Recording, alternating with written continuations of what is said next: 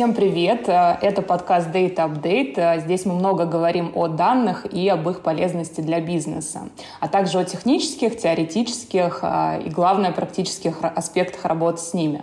Сегодня мы обсудим а, с Ольгой Трепковой, операционным директором из Driver, и Михаилом Щеткиным, директором по развитию Соловей, работу с данными в финансовом секторе, а именно в банкинге. Коллеги, спасибо вам большое, что нашли время и присоединились к нашему подкасту.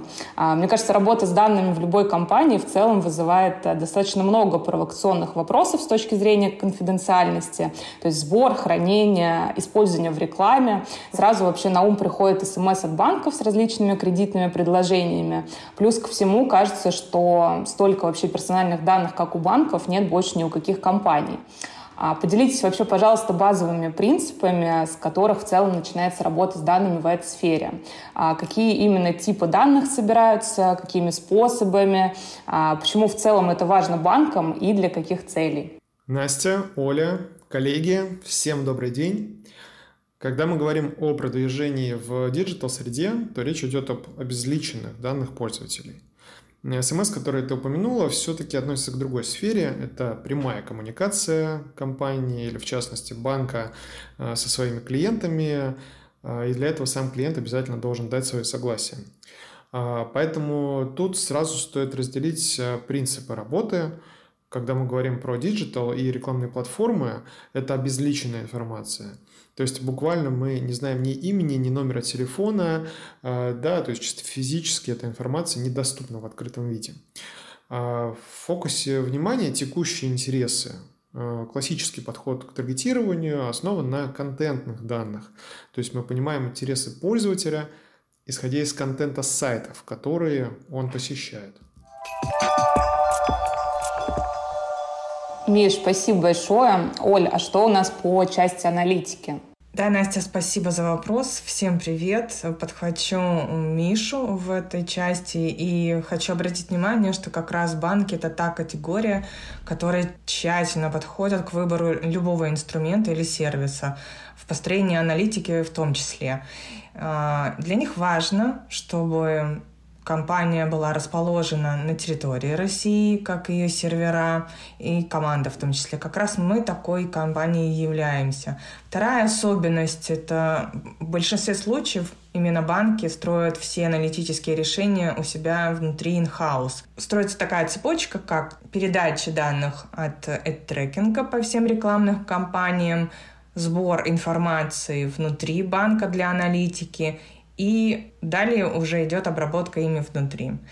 Для банков мы используем отдельный тип кода, который не вызывает обращения к нашим серверам и вызов библиотек, что гарантирует им безопасность передачи напрямую данных. И в том числе они до сих пор сохраняют фокус на перформансе и бренд-формансе. Мы видим, что и в этой категории рекламодателей зачастую редко оценивают качество трафика и не верифицируют размещение. Хочется обратить внимание, для чего это необходимо на текущий момент.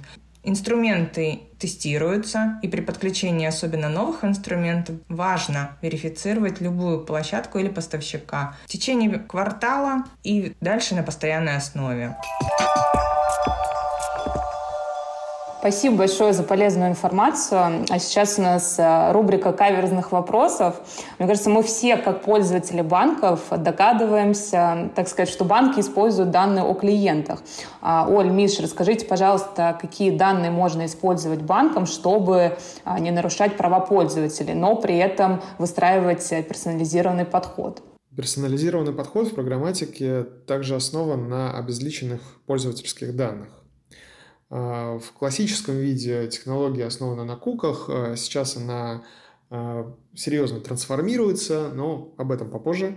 А, в общем, когда мы заходим на сайт, э, очень часто видим окошко «Согласие на сбор кук», кликаем «Ок», чтобы не мешало нам пользоваться сайтом.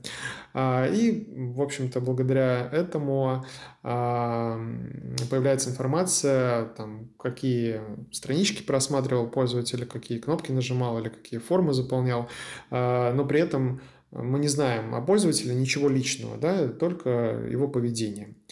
А, и отмечу также, что все, что происходит с пользователем после клика на баннер и перехода на сайт рекламодателя, а, известно только самому рекламодателю. Он может эту информацию использовать в рекламе. А, ну, например, в рекламной платформе Соловей можно запустить ретаргетинг по посетителям сайта или построить lookalike, то есть найти похожих пользователей, например, на тех, кто использовал калькулятор ипотеки. И это будет ваша уникальная э, база, недоступная другим рекламодателям. Таким образом, можно персонализировать рекламу и не беспокоиться о конфиденциальности. Э, основной инструмент персонализированной рекламы – это динамический ретаргетинг. Э, его очень активно используют онлайн-магазины, показывают аудитории баннеры или видео с подборкой товаров, которыми интересовался пользователь. И такие креативы э, собираются автоматически благодаря данным, которые, собственно, собрал сайт.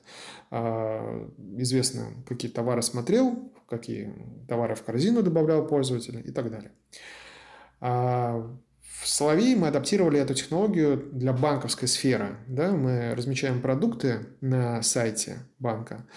А, например, это кредитная карта, дебетовая карта, автокредит э, и так далее и с помощью динамического ретаргетинга показываем конкретному пользователю те продукты банка, которыми он ранее интересовался. А, то есть человек изучал информацию о кредитной карте, да, там показывается информация с кредиткой, реклама с кредиткой. Это дает хорошие результаты, потому что таким образом мы преодолеваем баннерную э, слепоту. Э, пользователь видит подобранное для него персональное предложение а, и возвращается на сайт. По PostView аналитике мы видим конверсии с таких размещений. А, при этом, опять же, до сих пор не знаем о пользователе, ничего личного, а, только интерес к конкретным продуктам и только обезличенные куки. Миш, ты упомянул, что банки работают с куками. А последние несколько лет а, весь рекламный рынок а, готовится к этой cookieless эре, да, к которой Google обещает нас все-таки привести в следующем году. Расскажите, пожалуйста, как на банковскую сферу может повлиять отмена кук, если, ну, скорее, когда она случится? Или все-таки это будет одна из немногих сфер, на которую влияние окажется минимальным? Настя, подхвачу и отвечу на твой вопрос. А, когда мы говорим о cookieless, это как раз и имеется в виду отказ от поддержки TripCook браузерами. Браузеры передают информацию о пользователях другим системам, и на данный момент практически все браузеры отказываются. И если говорить о количестве кук на данный момент, то по убывающей, скажу так, Chrome действительно имел план отказаться до конца этого года, но перенес на следующий год. Яндекс браузером минимальное количество поддержки TripCook. Safari и Firefox уже отказались от поддержки. Кроме того, мобильные устройства, они тоже предоставляют пользователям возможность отключить сбор и передачу данных. Это что означает? Означает, что о потребителях информация очень ограничена или малодоступна абсолютно проблема для всех, не только для рекламодателей, но для других участников рынка из всех сфер и платформ, и для сайтов, потому что знание о пользователях как раз и позволяет нам всем делать предложения и получать бизнес-value.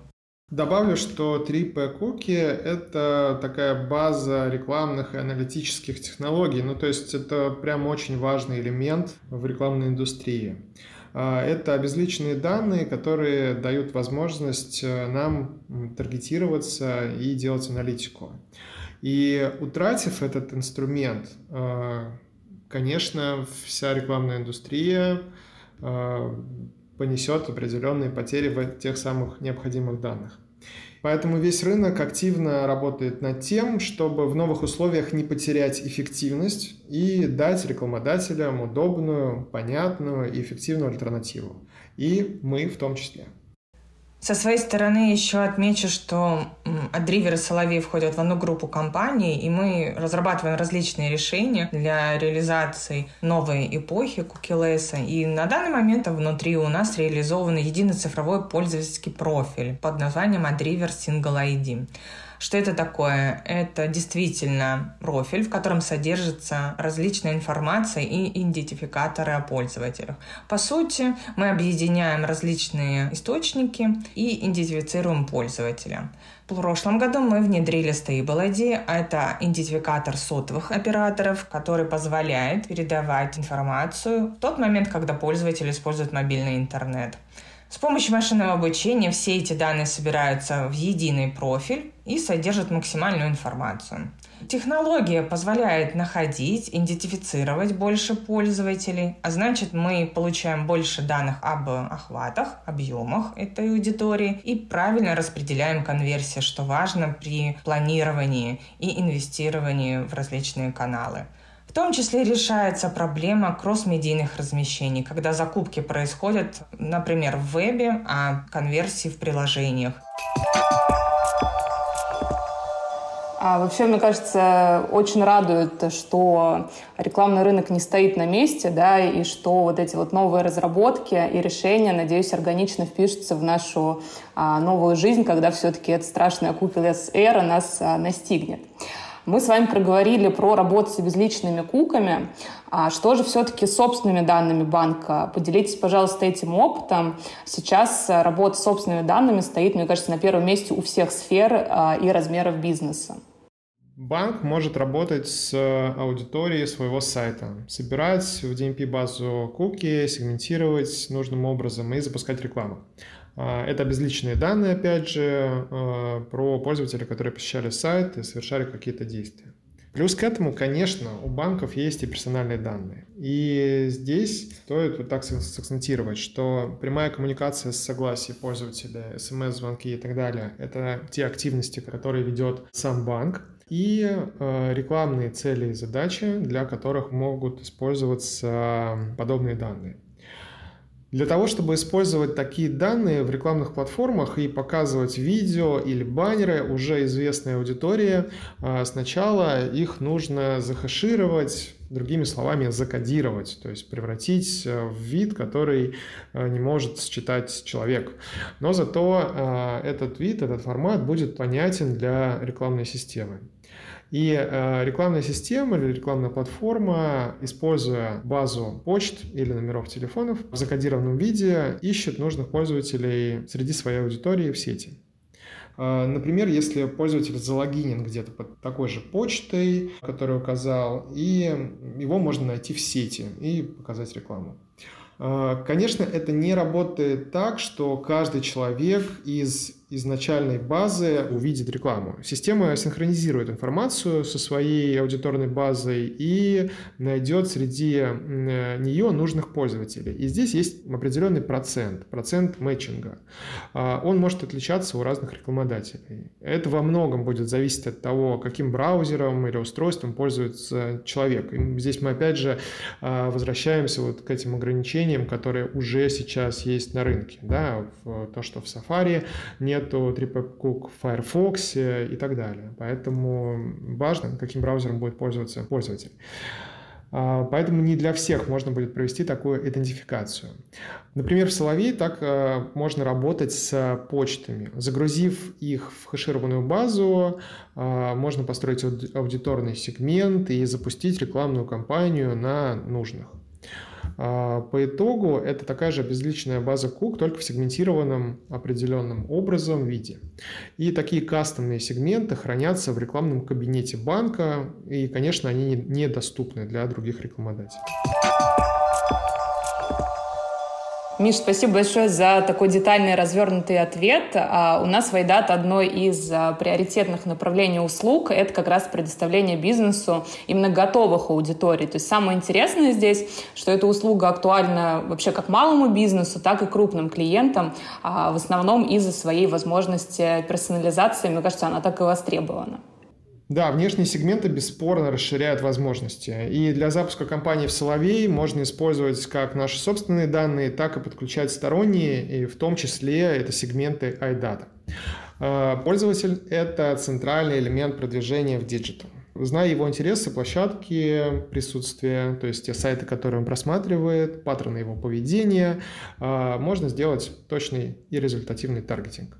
Отслеживая контакты пользователя с рекламой, э, можно построить аналитику и оценить вложения.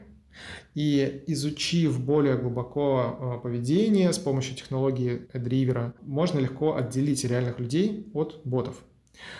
Чем больше источников, тем больше информации, и тем легче сделать рекламу по-настоящему персонализированной и ненавязчивой. Мне кажется, у нас получилась э, живая, интересная беседа. Спасибо огромное, что нашли время и поделились своими мыслями. А, мне кажется, мы обсудили достаточно э, такие важные проблемы для рынка, а главное — решения, над которыми мы работаем. Настя, спасибо огромное, что пригласила. Надеемся, что это было очень полезно. Пока-пока. Коллеги, всем большое спасибо. Желаем всем успешных рекламных кампаний. А Оля, Миша, большое спасибо еще раз. Надеюсь, для наших слушателей беседа была полезная. До новых встреч. Это был подкаст Data Update. Оставайтесь с нами и открывайте весь потенциал при работе с данными.